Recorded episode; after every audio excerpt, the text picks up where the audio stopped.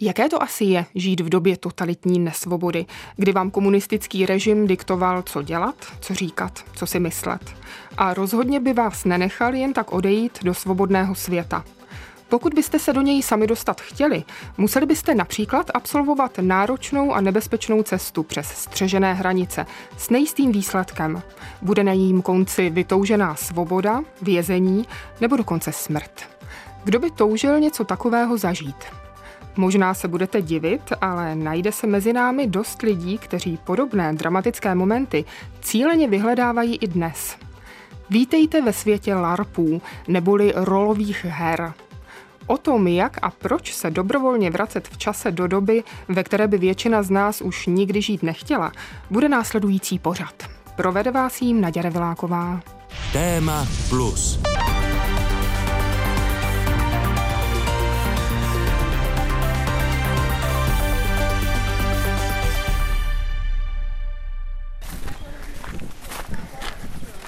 Píše se rok 1950. Nedaleko československé státní hranice se v lese tiše pohybuje skupinka lidí. Jejich cílem je dostat se na opačnou stranu. Před nimi jde organizátor celé akce, kterému zaplatili příslušnou sumu. Každý z nich má k přechodu hranic svůj důvod, svá očekávání, svoji motivaci. Nikdo z nich netuší, jak celá akce dopadne. Mohou jen doufat, že dobře. Vidně si odložte kufry protože tohle je místo, které pro vás vaše kurýrka vybrala jako místo srazu. Krásné, že? Nevím teda.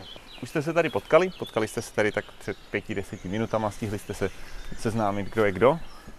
To je plus minus tak jako všechno, co o sobě víte. A na místo stlumených čtyřech lidí dorazilo sedm. To je trošku problém. Jednak proto, že tak velká skupina je mnohem nápadnější, a jednak samozřejmě proto, že ty zbývající tři nemají zaplaceno. A potom na vás záleží, kdo se přes tu čáru dostane, kdo se přes čáru nedostane, jestli někde třeba stihnete splašit peníze, nebo někoho uprosit, nebo se vás za vás někdo zaručí. Je to na vás. Ve skutečnosti se píše rok 2022. Na ostatním se na první pohled mnoho nemění. V lese se pohybuje skupinka lidí, jako vystřižená z 50. let. Jejich cílem je dostat se na opačnou stranu státní hranice. Je s nimi organizátor akce, kterému zaplatili příslušnou sumu. A i když je to celé jen hra, napětí by se dalo krájet. Zavřete oči a zaposlouchejte se. Tohle je Československo. Možná je to naposledy, co ho dneska slyšíte, možná pro někoho ne, ale všichni jste se rozhodli vydat se na velkou cestu s nejistým koncem. Nikdo nevíte, co vás na druhé straně čeká, nikdo nevíte, co vás čeká cestou, víte jenom, co jste nechali za sebou. Pro někoho je to rodina, pro někoho to je všechen majetek. Kdo ví? Ať už to bude jakkoliv, vaše životy se dneska výrazně změní. K lepšímu, horšímu, to už bude asi jenom na vás. Až za chvíli otevřete oči, tak už se probudíte v listopadu roku 1950 na nějakém místě v lese s nějakou paní, která tvrdí, že ví, jak vás dostat na druhou stranu. Šťastnou cestu. Skupinu jsme s jedním z organizátorů, Martinem Kulichem, který je v dobovém kostýmu, stejně jako já, opustili uprostřed lesa. Dál už půjdou se svými převaděči sami. Co je na jejich cestě čeká? Je tam někdo z organizátorů, nebo tam občas jsou nějaké věci, které by měly najít. Třeba nějaký kufr tam bude, Aha, nebo tam bude třeba oheň. Ale každá ta postava stejně má nějaké svoje utajené instrukce, jo? Každá ta postava zná svoji historii a ví, čeho chce dosáhnout. Ne všichni mají nějaké utajené instrukce. Takže vy tam vlastně pro ně připravujete nějaké překvapení, které je posune dál v té hře, ale oni zatím o tom nemají ani ponětí. Je to přesně tak. Je to, je to jako ve skutečnosti. Ve skutečnosti jsou skupiny tři, po deseti lidech. Právě tolik se jich přihlásilo do jarního cyklu LARPu s názvem Čára, který organizuje Rolling, spolek pro rozvoj zážitkových vzdělávacích her. Kdybyste slovo LARP náhodou slyšeli poprvé, tak jde o zkratku pro Live Action Role Play. Co přesně to znamená? S touto otázkou jsem se obrátila na sociologa Martina Buchtíka, který je ředitelem Ústavu empirických výzkumů a také zkušeným znalcem LARPů. LARP je vlastně hraní roli naživo, je to divadlo bez diváků, anebo hra na hrdiny, kterou hrajete nikoli za nějakého avátara třeba v počítači, jako počítačovou hru, ale opravdu sám za sebe tím, že stvárňujete nějakou roli. A kde se LARP vzal, jak vznikl, jak se k nám dostal? V České republice má LARP dvojí kořeny. Jednak se vyvinul částečně ze skautských her, které známe třeba z Foglarovek, a za druhé má ty pevnější kořeny má v tom, že se hrály deskové hry anebo tabletop role-playing games, což je třeba Dračí doupě. A zároveň s rozvojem fantasy literatury, ať už je to Svět středozemě nebo třeba Barbar Conan, tak tady ty dva proudy se došli do toho, že lidé se rozhodli, proč bychom si to nevyzkoušeli naživo, zahrát si vlastně tady ty fantastické světy a vstoupit do bod někoho, kým nikdy nemůžeme být. Jak byste se k LARPu dostal, protože vy jste sociolog, tak co sociologa zajímá na LARPech? Já jsem se k LARPu dostal vlastně jako teenager, kdy jsme právě s kamarády zjistili, že něco takového existuje a šli jsme si to vyzkoušet a drží mě to až do dneška. Je pravda, že dneska už mě zajímají na tom LARPu úplně jiné věci, než mě zajímaly před 25 lety.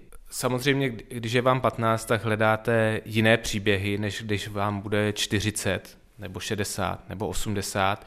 Vaše životní zkušenost je jiná a ty příběhy, které prožíváte, jsou jiné. Je to dané praktickými věcmi, jako jsou třeba vaše fyzické schopnosti, eh, finanční možnosti, ale také to, že když si podíváte na knížky, které jste četla v 15, tak jsou také jiné, než čtete dnes.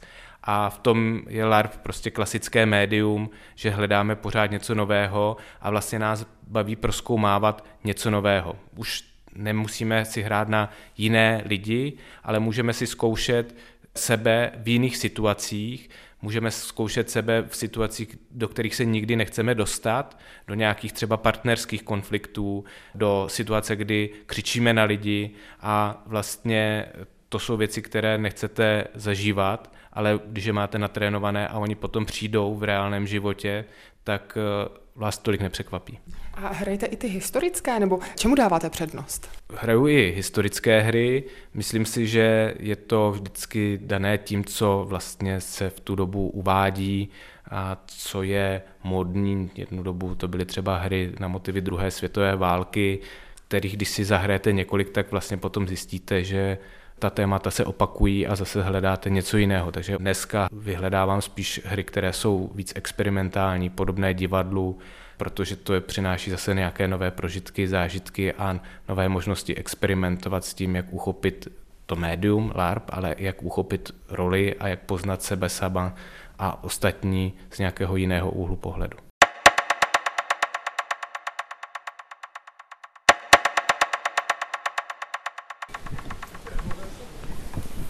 Klidně si ty kufry na chvilku odložte. Vracíme se opět mezi hráče LARPu Čára. A klidně si i říkejte, když budete potřebovat snížit tempo. Říkejte si to i svým převaděčům. tak teď jsme si ukázali, jak rychle ne. Souhlasím. Na svou cestu za historií, či chcete-li za dobrodružstvím, zkrátka za hranice, se vydává druhá skupina. Tak, my jsme se včera bavili o tom, jak zacházet se zbraněma a nechtěli jsme tam kolem té základny střílet. Vyzkoušíme si to tady.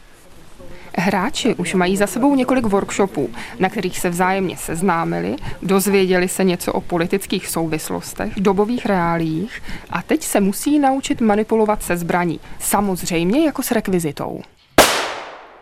Jak, jak vidíte, tak to nedělá úplně malý rány, takže dávejte pozor i na to, když je někdo tady před váma u vás, tak nikdy nikomu nestřílet u hlavy nic jiný, protože jednak je ten zášlech do strany a druhá to teda dělá pěkný bordel. Pojďme si to vyzkoušet. Zda zbraně nakonec použijí nebo ne, je už jen na hráčích samotných. V této chvíli mají před sebou přibližně desetikilometrové mnohahodinové putování, které se ze dne přehoupne do noci.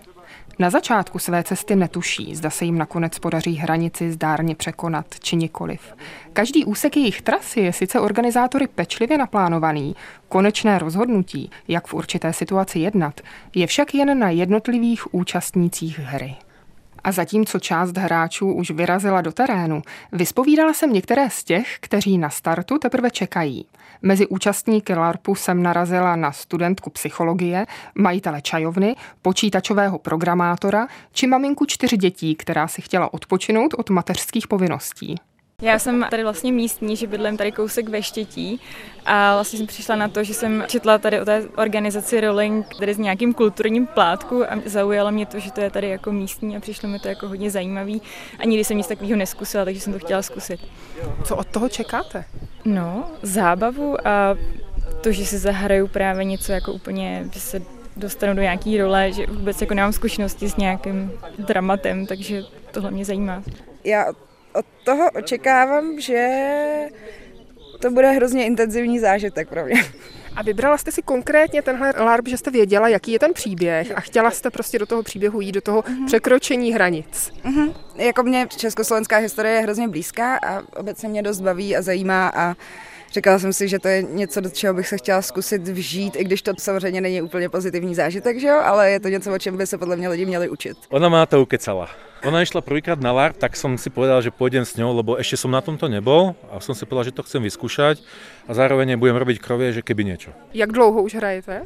No, už to bude 20 rokov. Jakou roli stvárňujete? Co je podstatou té vaší role?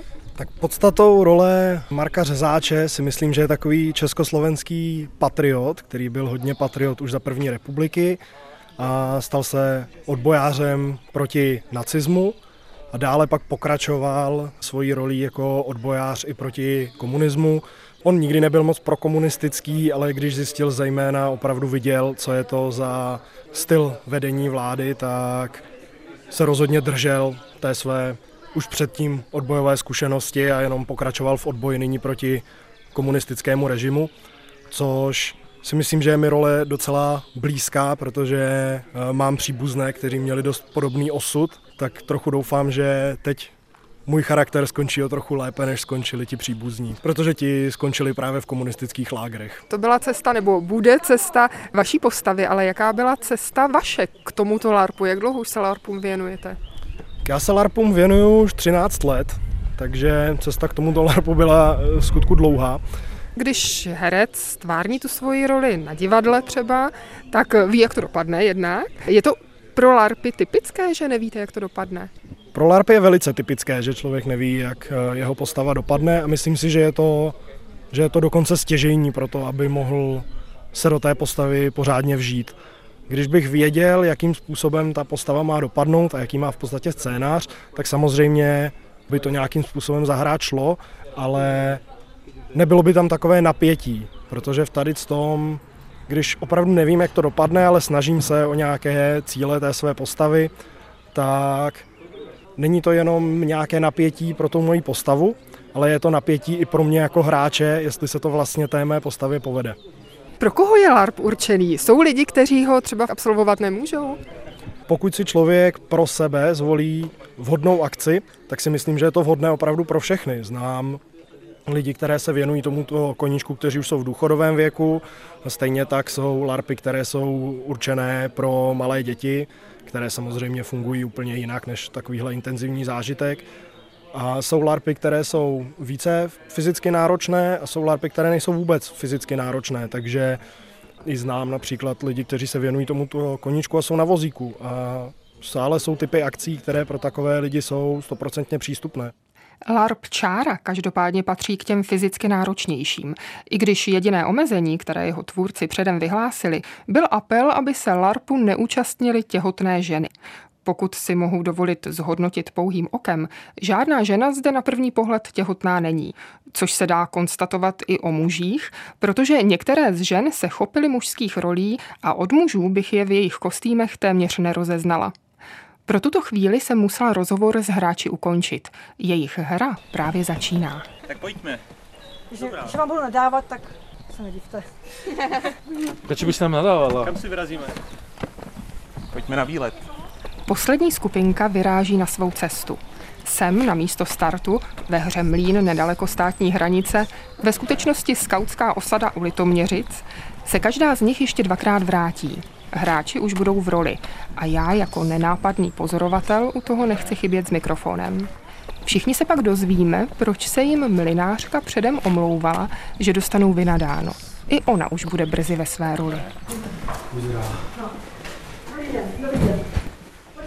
Ale to je jako trošku moc, ne? E, jako kolik si tady natáhla lidí? E, Jako řekla se skupina čtyři lidi? Já vím. A teďka je tady do, vás je dohromady deset? Oni vám to To se jako zbláznila, jak seš s tím tím přikázat přes hranici.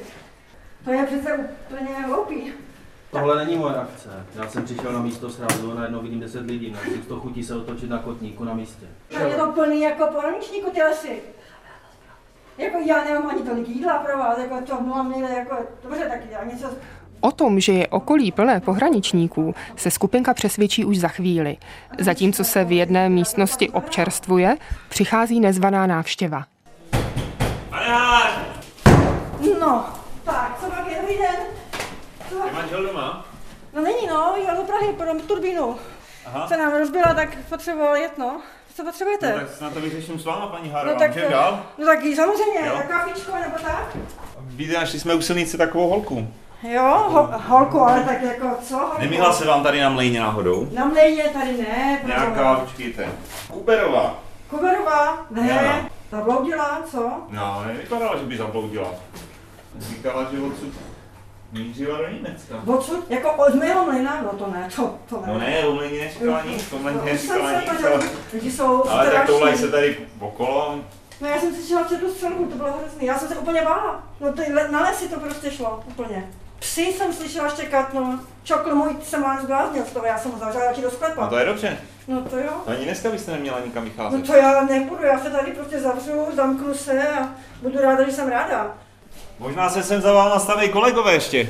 Jako, proč by sem chodili, proč by sem chodili, já No, protože nám přijde, nám přijde zvláštní, že jsme tu Kuberovou našli kousíček tady odsud. No, lidi jsou divný, fakt. A že byste ji neviděla. No, Paní Hárová, Jo. řekla byste nám to, že jo? no já bych vám to samozřejmě řekla, to je jasné. Co, nejsem hloupá. Ještě napomáhat nějakým živlům.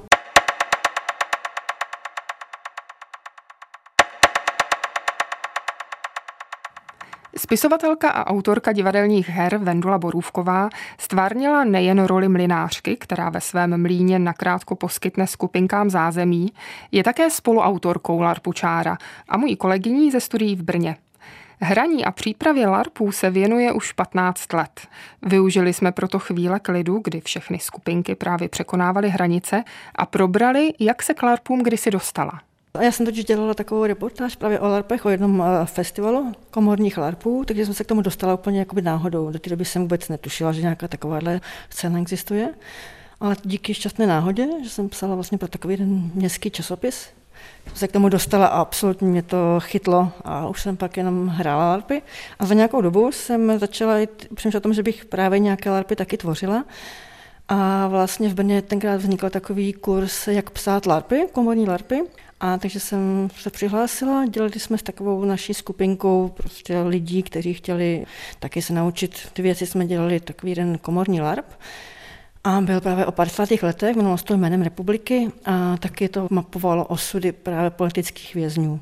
Mě baví hodně ty historické věci, ty témata, protože to má i takovou tu edukativní jako linku, která je mi blízká. Ale samozřejmě i fantasy věci, ale pokud se mám jakoby někde něčím prezentovat, tak samozřejmě spíš těma historickými larpama, že to je v nějakém kontextu s tou mou další tvorbou, třeba s knížkama a tak dále.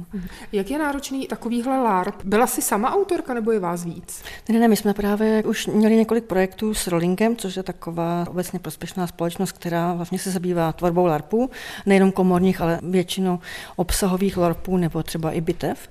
Tak jsme dělali takové workshopy pro paměť národa o samizdatu v 80. letech a pak jsme vlastně vymysleli, že bychom dělali i ty 50. léta a nakonec jsme, nebo David František Wagner a Rolling oslovili Úster, který s námi spolupracoval, vlastně to zaštítil a my jsme konzultovali jak to z těch věcí třeba s Liborem Svobodou z Ústru a takhle jsme jako spolupracovali a to vznikalo to jako postupně, že jsem třeba jako vymýšlela nějaké postavy, nějaké ty zápletky, Společně jsme na tom pracovali, tady na to byl vlastně grant, na, tohle, na tu čáru. A je to vlastně i důvod, protože chceme, aby se to rozšířilo třeba i na střední školy, abychom zkusili to sehnat a domluvit nějaké jako sponzory, kteří by zpřístupnili tenhle ten LARP školám. Třeba by to bylo v rámci třeba nějaké extenze pro dějepis historii. Co tě na tom baví nejvíc a co myslíš, že baví ty lidi? Mě baví prožívat ty emoce a splétat ty příběhy, to je jako velmi zajímavý. A v těch LARPech většinou to je tak, že ty konce můžou být různé, že každý má nějaké volby, které může udělat, takže dva běhy stejné hry můžou dopadnout úplně jinak pro ty účastníky. A samozřejmě zažíváte jako velice intenzivní emoce, protože se do toho dokážete ponořit, do těch příběhů a je to pěkné. Ty jsi studovala divadlo. Má to asi hodně blízko k divadlu, ale přece jenom je to něco jiného. Takže jak to srovnat? Je to jak podobně jako to divadlo, že ty lidi navíc na vlastní kůži se snaží tvořit ty příběhy a tu historii. Pro mě to je zajímavější. Já jako autor LARPu nebo jako dramaturg prostě připravuju nějaký příběh, nějaký postavy, snažím se to nějakým způsobem směřovat, což je jako super. Je to vlastně hodně podobný a nějak to dopadne. A je to stejná práce s příběhem a s postavama s psychologií jako na divadle, akorát, že je to pro mě je ta zpětná vazba mnohem, mnohem rychlejší, že jo? intenzivnější, protože ty emoce jsem schopná čít v těch lidech. Samozřejmě potlesk publika je taky skvělý, ale jako když s těma hráčima potom mluvíte po tom uvedení, tak eh, to je to prostě dobrý. No? V LARPu se zkrátka snoubí emoce s historickou realitou. Zašla jsem proto i za zmíněným Liborem Svobodou, historikem z Ústavu pro studium totalitních režimů, který při přípravě čáry dělal autorům poradce a vysvětloval, jak přechody tenkrát vypadaly. Jako znalec tohoto historického období je jistě nepochybný. Jestli pak by ale své poznatky dokázal uplatnit i v praxi, zvládnul by v 50. letech přijít přes čáru?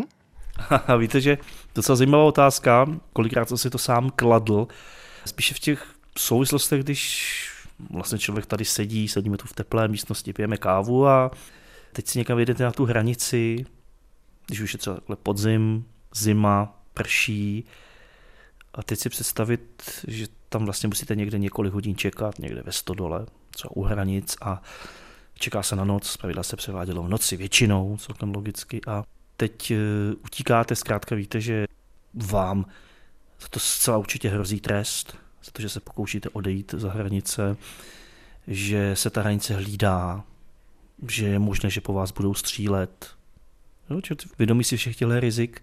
Takže to je taková ta jedna věc, to jsem si už kolikrát říkal, nakolik, nebo jak bych byl schopen tohle to dělat. Co se týče té otázky na ty přechody, tak zaprvé je asi rozdíl, pokud bychom se bavili o roku třeba 55, 54, o roku 51 nebo o roce 1949. V tom období po roce 48-49 ta hranice sice střežena byla, ale bylo to děravé. Já vím, že můžou lidi oponovat s tím, že bylo spousta lidí pochytáno, to ano, ale eh, velkému množství lidí se také podařilo tehdy uprchnout za hranice. Hodně byli pochytáni lidi takový, když tam přijeli, zkoušeli to třeba jen tak naslepo, bez průvodce, tak ty měli štěstí a prošli a nebo neprošli, ale ten režim potom, čím jsme byli dál od toho února, tak když viděl, jak ta hranice je v podstatě chabě střežena, to jejich dobové konstatování. Bylo spousta lidí pochytaných, ale spousta lidí utekla. Protože zkrátka nebyl ten systém, nebyl takový, jako známe z těch 50. let, nebyly tam ty dráty, nebyly tam ta minová pole, nebyla tam ta elektrika v drátech a ty různé žený zátarasy. Hlídali to příslušníci Sboru národní bezpečnosti tehdy, ještě konci 40. let, a doplnění vojáky. Základní služby, kteří ale byli od armády jakoby půjčovaní na některé výpomoci té pohraniční stráži Zboru národní bezpečnosti. Takže tam samozřejmě i dobově to bylo označeno jako chabě střeženo. Jsou záznamy z kontroly, byly v Českém lese a byla třeba konstatování, že na 30 kilometrech lídá jedna dvoučlená hlídka. Takže pokud to člověk skutečně znal, vyznal se v tom terénu, tak se projít dalo. Oni vždycky většinou přivezli nějaký kontrolní bod a odsaď to bylo třeba několik kilometrů před hranicemi, tam vyčkávali na to, kdy se jim to povede, ale i když ta hranice byla z toho pohledu chabě střežená, pro lidi, kteří nebyli zvyklí, nevyznali se v terénu a byli bez průvodce, tak ta šance byla opravdu malá. Jako když se jednalo o lidi, kteří šli s dětmi a podobně. Takže možná jenom teoreticky bych si na to asi troufnul, ale nevím, jsem rád, že to nemusím zkoušet v praxi. No ale vlastně můžete. Nenapadlo vás někdy si takový LARP taky vyzkoušet na vlastní kůži? Já se přiznám, já právě nejsem moc typ, který se do tohle rád vtěluje. Spíš mě baví to sledovat, zkoumat, bádat nad tím, ale že bych si to chtěl zkoušet, přiznám se, že mi to nenapadlo. LARPy nejsou jen o tom zahrát si na minulost. Mají v sobě také vzdělávací potenciál a například čáru si mohou vyzkoušet i středoškoláci. Aby přitom náhodou neutrpěli nějakou duševní újmu, účastní se LARPu i psycholožka Zuzana Ohrabková, která mimo jiné například připravuje workshopy pro paměť národa a u středoškolské verze čáry fungovala jako psychologický dozor. Ano. A nebyla jsem tam potřeba. A co jste o toho očekávali, že by mohlo být potřeba? LARPy s tím, že se člověk na dlouhou dobu vtěluje do někoho jiného a aby vlastně ta hra fungovala, tak je potřeba, aby ten člověk měl konflikty a aby řešil spíš složitější témata. Ano, existuje skvělý LARP o mumíncích, kde jako je spousta waflí a spousta objevování a všechno dobře dopadne. Ale většina LARPů obsahuje těžké věci, těžké emoce, těžké dilemata a když vy prožíváte emoce někoho cizího, tak jste sice v roli, ale máte jako jenom jeden nervový systém, který vám vyplavuje tu neurochemii k těm emocím a prožíváte je vy.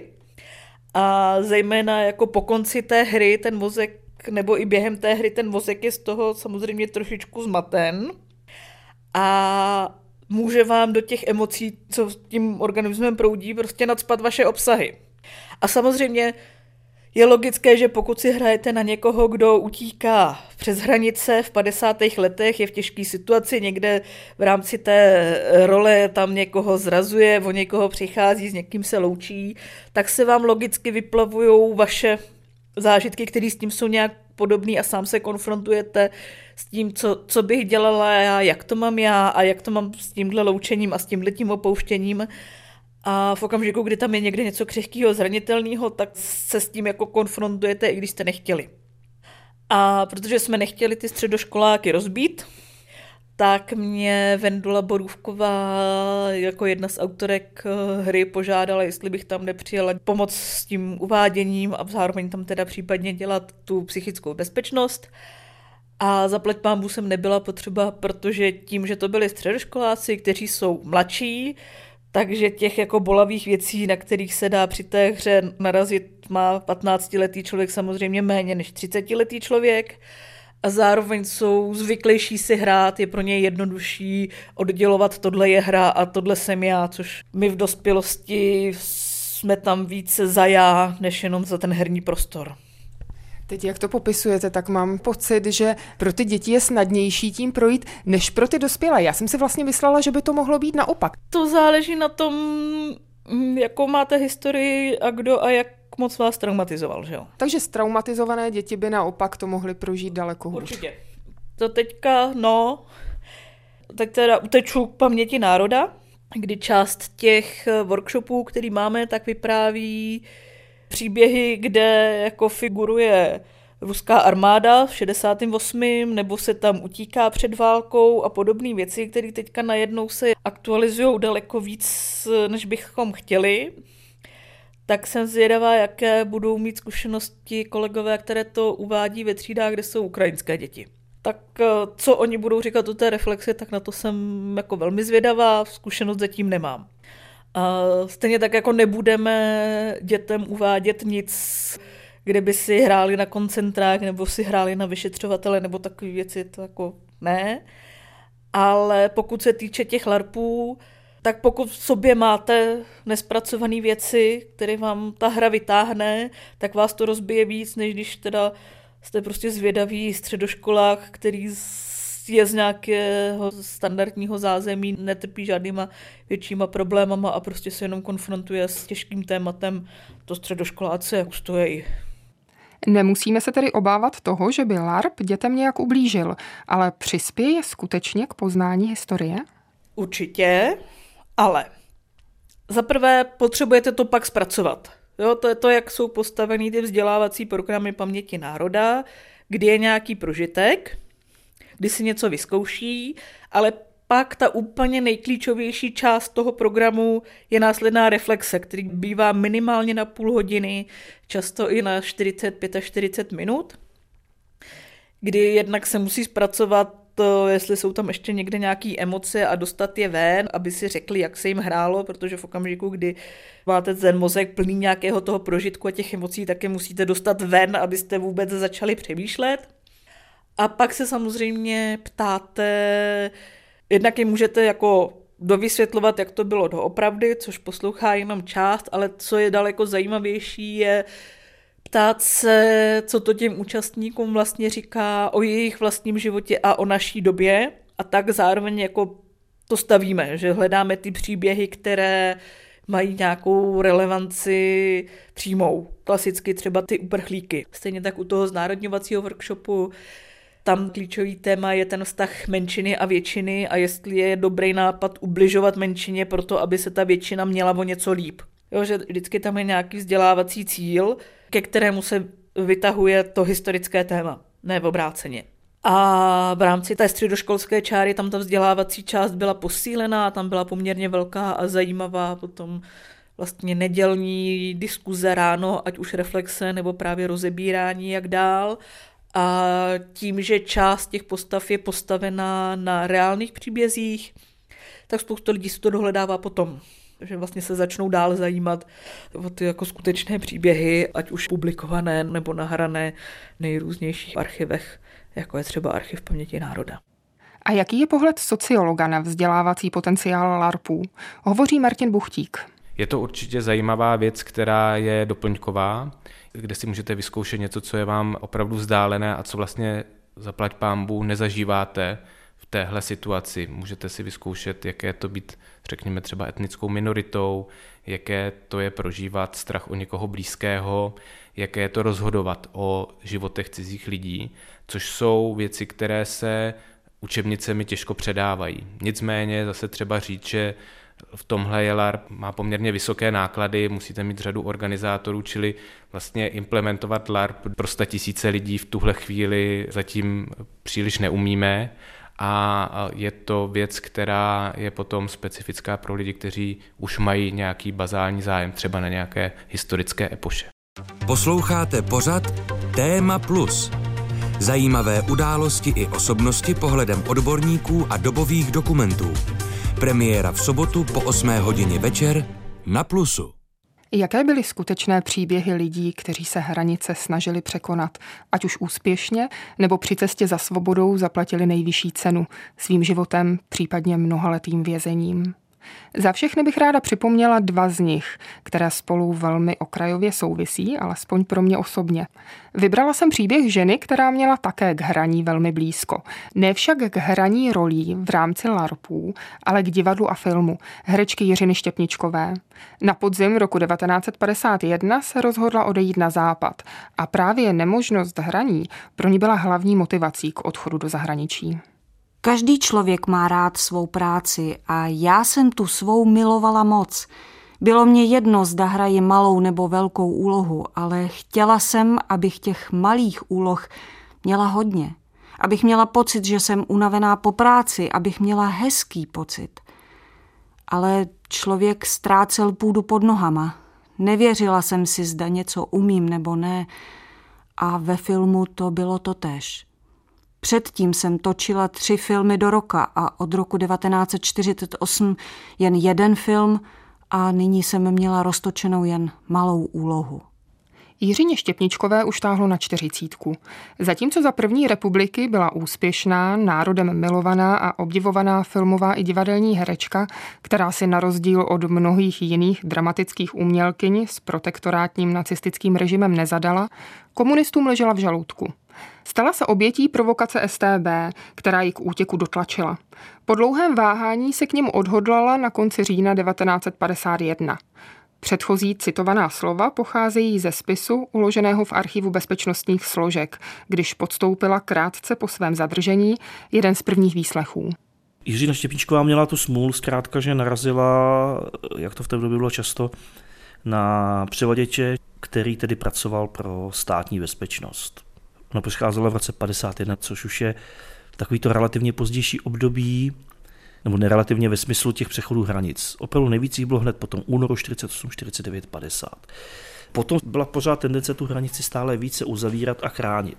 Rok 51-52 už je doba, kdy většina převaděčských skupin, které fungovaly, už byly rozbity se podařilo státní bezpečnosti rozbít. A v případě Jiřiny Štěpníčkové to je tak, že tam fungoval převaděč falešný, který spolupracoval s STB. Nakolik to byla záležitost eh, jenom organizace STB, nebo se jedno o člověka, který prostě dostával typy a pak to prodával STB, to my nevíme. Jo. Ze spisu však víme, jak samotný přechod Jiřina Štěpničková tenkrát popsala vyšetřovateli. Poslechněte si, jak se zdolávala hranice v realitě 50. let, kdy nešlo o hru, ale skutečně o život. V Plzni jsme přestoupili na osobní vlak směrem ke státní hranici. Po dalším přestupování jsme vystoupili z vlaku na venkovské stanici, kde nás za nádražím měl čekat Jirka. Řeč je o nastrčeném převaděči, kterého znala pod jménem Jiří Fiala. Když jsme vyšli za nádraží, zdržela jsem se s chlapcem pozadu a uviděla Jirku stát ve Vrboví. Společně s ním jsem odešla za ostatními. S ostatními jsme šli asi pět kilometrů, kde nás čekala v lese neznámá dívka, která rovněž s námi měla odejít do zahraničí. Na tomto místě jsme se zdrželi celou neděli a Jirka se vrátil na nádraží, kde měli přijet další osoby, které hodlali odejít do zahraničí. Nikdo však nepřijel. Jiřina Štěpničková nepřecházela hranici sama. Chtěla utéct i se svým čtyřletým synem, dnes také známým hercem Jiřím Štěpničkou. My jsme jeli někam vlakem, to nevím kam.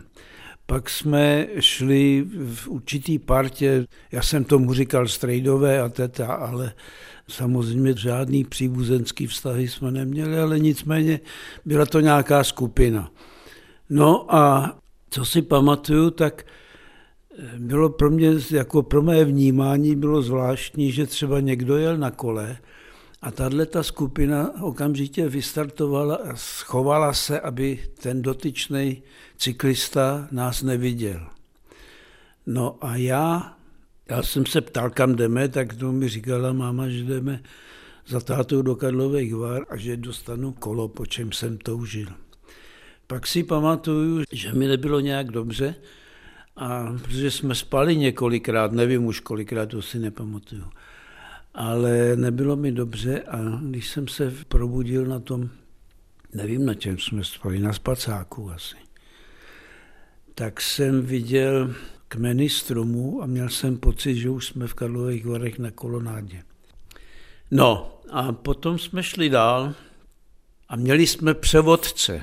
Ten šel vždycky před náma, měl dalekohled a pak v obhlí tu situaci ukázal a šli jsme ta skupina takhle. No a končil les, byla paseka, on šel na tu paseku, rozhlídce a kejv, že je všechno v pořádku a můžeme jít.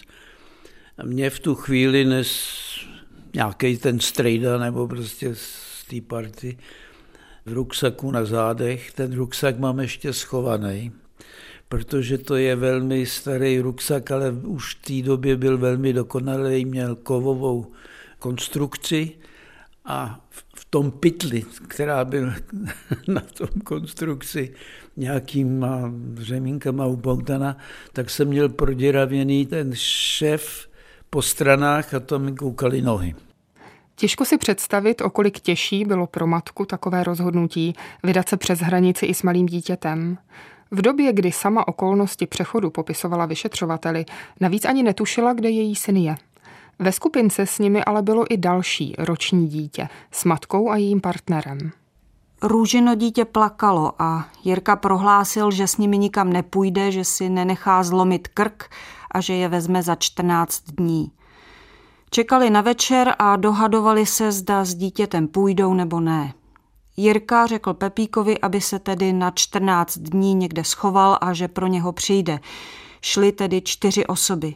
Nikdy jsem se s nimi neviděla. Na tomto místě budeš řečeno, že přechody s dětmi se odehrávaly a rozhodně ne ojediněle, jak připomíná Libor Svoboda. Relativně často. Oni se snažili ty děti, pokud možno, uspat, že to skutečně bylo velmi náročné. To děcko, každý, kdo má malé děti, tak ví, že i to malé dítě dvouletý se pronese, když ho potom nesete někde v terénu třeba 2-3 kilometry. Oni to samozřejmě převaděči profesionální neměli rádi. Tohleto. To dítě je vždycky komplikace úplně ve všem, má zvláštní potřeby, ale setkal jsem se s řadou takovýchhle případů. Potom je řada případů, že je tu nechali, jo, že se pak dlouho řešilo, ale není to ojedinělý případ. Vyrazil jsem ale i na rodiny, kterým se podařilo i s těma dětma přejít. To však nebyl případ Jiřiny Štěpničkové. Tak to ve spisu popsala své zadržení. Večer jsme pokračovali v cestě až do půlnoci, kde jsme se znovu utábořili v lese, jelikož Jirka říkal, že můžeme pokračovat až po jedné hodině, kdy bude změna stráží. V místě, kde jsme tábořili po druhé, jsem měla Jirku v jednu hodinu vzbudit. To jsem však neučinila a vzbudila jsem ho až o půl třetí, jelikož jsem si mezi touto dobou celou věc rozmyslela a nechtěla jsem jít dál. To však nikterak nevadilo, protože jsme došli až na státní hranice, kde jsme teprve byli zadrženi. K tomu dodávám, že v místě, kde jsem byla zadržena, jsem odhodila československý pas z doklady svého dítěte, jednu zlatou tušku a zlatý náramek. Tyto věci jsem strčila pod mech, když jsem klesla na zem při zaslechnutí střelby naší pohraniční stráže. A jak si tyto dramatické okamžiky, které s maminkou prožil, vybavuje Jiří Štěpnička? Když jsme vešli do toho potoka, tak začala střelba a polveli stůjte a tohle. A tak se ta dotyčná parta vrátila na pevninu a přiběhli tam ty pohraničáři. A máma zmizela. Máma nebyla. A já řval samozřejmě jako dítě, které přišlo o matku, mami, mami, mami, no. A to ona nevydržela a vylezla spod takového smrčku, který měl ty větve až na zem, takže ji nebylo vůbec vidět. Ona by možná i přešla, ale nebylo to možné, protože ten převodce, co nás vedl, byl vysoký důstojník STB. Ale to jsme se dozvěděli až o 20 let později. No. Takže celou tu partu odvezli někam, někam. Mě vzali do kasáren pohraničářů. Já jsem měl ve svém kabátku námořním takovým, jsem měl zašitý kapsy, protože jsem v tom měl šperky a no, cenosti na prodej, kdyby jsme přešli. No. A to ten desátník nebo prostě ten velitel viděl ty zašitý kapsy a říkal, co v tom máme. Já jsem říkal, to je v pořádku, to, já tam mám tyhle ty a tyhle věci. To jsem řekl, co tam mám. A on říkal, tak co, víš co, abys to nestratil, tak já ty kapsy rozpářu, dám to tady do šuplíku, až odsaď pojedeš, tak ti to vydám. No. Takže jsem o to tímto způsobem přišel. Jiřina Štěpničková byla zatčena 22. října 1951. O rok později byla odsouzena za velezradu k 15 letům odnětí svobody. Tak tvrdý trest dostala i proto, že jako herečka divadla Československé armády byla vlastně vojákem. Odseděla si celkem 9 let. Podmínečně propuštěna byla v roce 1960. Až tehdy, ve svých 13 letech, se Jiří zase ke svojí mamince mohl vrátit. I v mé rodině byl někdo, kdo se po únoru 48 chtěl dostat přes čáru do svobodného světa. Bratr mé babičky, Jan Machálek. Dokonce v paměti mých blízkých žije legenda, podle které se při své cestě setkal osobně s Jiřinou Štěpničkovou během jejího pokusu o přechod hranic. Zkusila jsem proto rozhodit sítě po příbuzných, jak to tenkrát bylo.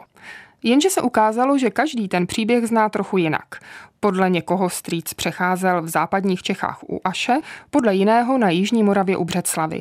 A tak jsem zapátrala v archívu, v archívu bezpečnostních složek. Jestli pak se mi podaří zjistit, jak to tenkrát bylo. Měla jsem štěstí. Stačilo jméno a datum narození. Dne 26.1.1949 byly orgány kriminální úřadovny v Břeclavi zadrženi Jan Machálek, narozený 5.4.1932 v Brně, a Stanislav Krula, narozený 16.4.1933 v Brně. Takže je to jasné, Jiřina Štěpničková tam být nemohla. Ta přecházela až o více jak dva roky později. Překvapilo mě ale, že mému strýci Janovi bylo tenkrát pouhých 16 let, když se na cestu za svobodou vydal. Jeho kamarád byl ještě o rok mladší. Při výslechu jmenovaní doznali, že dne 25.1.1949 po společné domluvě odjeli vlakem z Brna do Břeclavy, kde hodlali společně překročit státní hranice do Rakouska. A čekalo mě ještě další překvapení. Jan Machálek se už jedenkrát pokusil o přechod státních hranic u Aše, kde byl zadržen a po prošetření propuštěn. Tak vida. Rodinné tamtamy měli pravdu v obou případech. Strýc se ve svých 16 letech pokusil přejít hranice jak do západního Německa u Aše, to bylo 8. ledna 1949, tak do Rakouska u Břeclavy o dva týdny později. Jak jsem se dočetla o řádek dál, nebyl tento případ rozhodně ojedinělý. Stanislav Krula se rovněž v listopadu 1948 ve společnosti čtyř hochů z Brna pokusil o přechod hranic do Rakouska, kde byl zadržen orgány finanční stráže.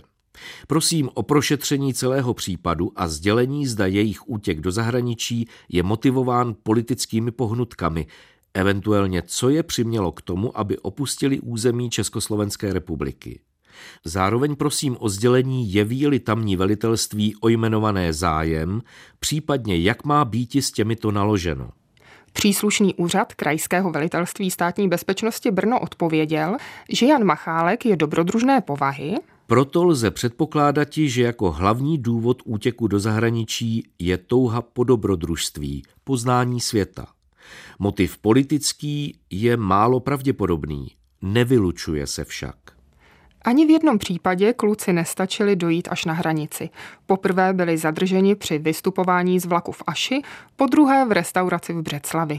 Svůj úmysl ovšem Jan při výslechu nikterak nezapíral. Otázkou je, pod jak velkým tlakem byl.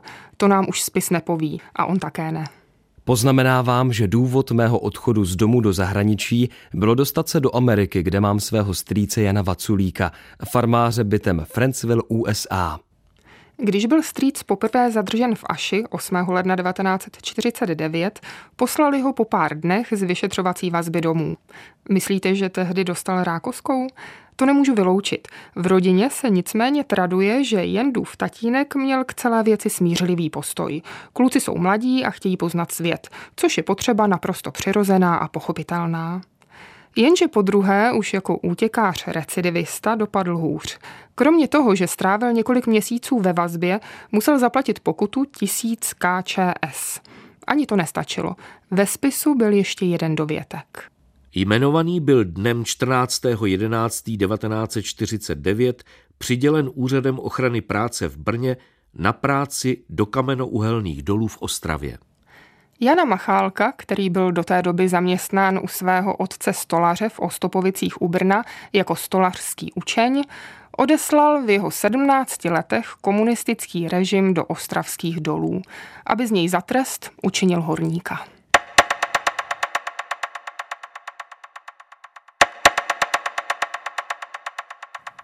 K pátrání po podrobnostech ohledně přechodu hranic mého strýce mě přivedl Larp Čára, Ať už to tak funguje i u ostatních, že skrze LARPy poznávají historii, nebo je naopak zájem o historii přivede k LARPům, obě verze vzájemného propojení minulosti a současnosti jistě dávají smysl.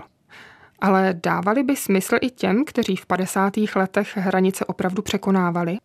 Možná ve světle skutečných příběhů reálných lidí se nabízí otázka, zda bychom se nad hraním na minulost měli zamyslet i z etického hlediska – jak by se asi ti, kteří kvůli touze po svobodě trpěli, dívali na larpovou zálibu našich současníků? Hejte, já jsem v tomhle člověk velmi tolerantní a je mi to jedno. Ale že bych to nějak obdivoval, nebo to, to ne. Nehledě na to, že já jsem to echt zažil a pamatuju si to do dneška, takže jako já to nepotřebuju. To jsou slova Jiřího Štěpničky. Co na to historik Libor Svoboda? Ano, to samozřejmě je to hra.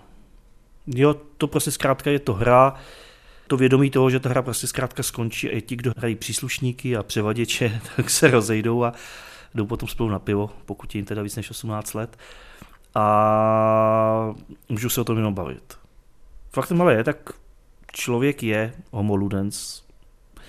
Dovolím si představit, řadu lidí to zkrátka pohltí, baví je to, takže jako tu svoji roli momentálně, kterou mají, taky přijmou.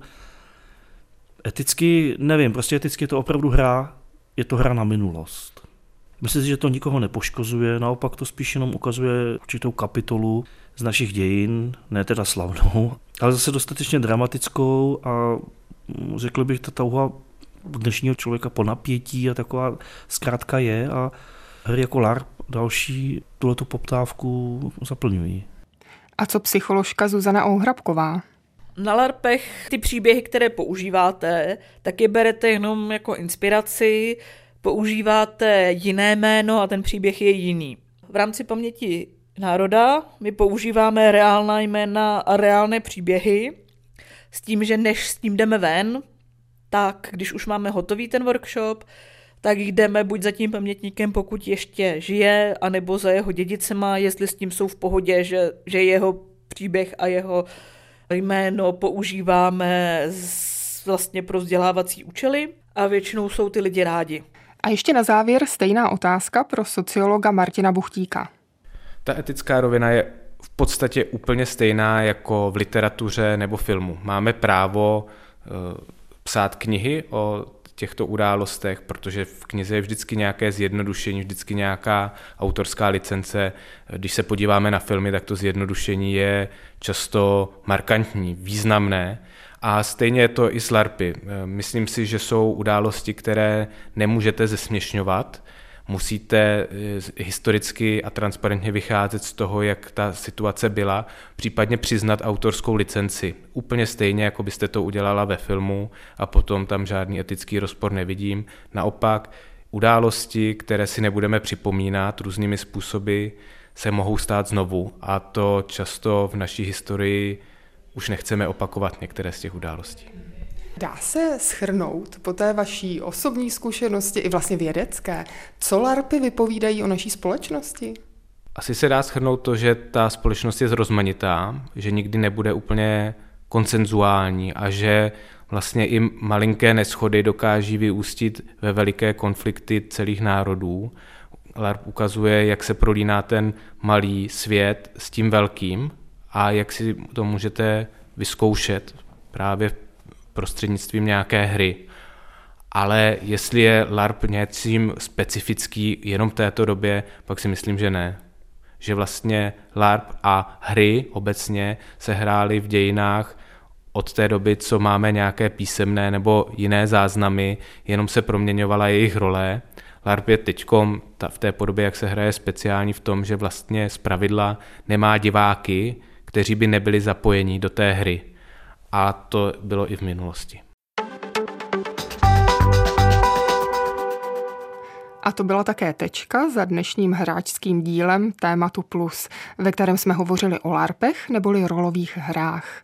Loučí se s vámi jeho autoři, dramaturg David Hertl, zvukoví mistři Jitka Procházková a Václav Maršík. Hlasy z ukázek patřily Liboru Vackovi, Františku Šedivému a Vladimíře Bezdíčkové.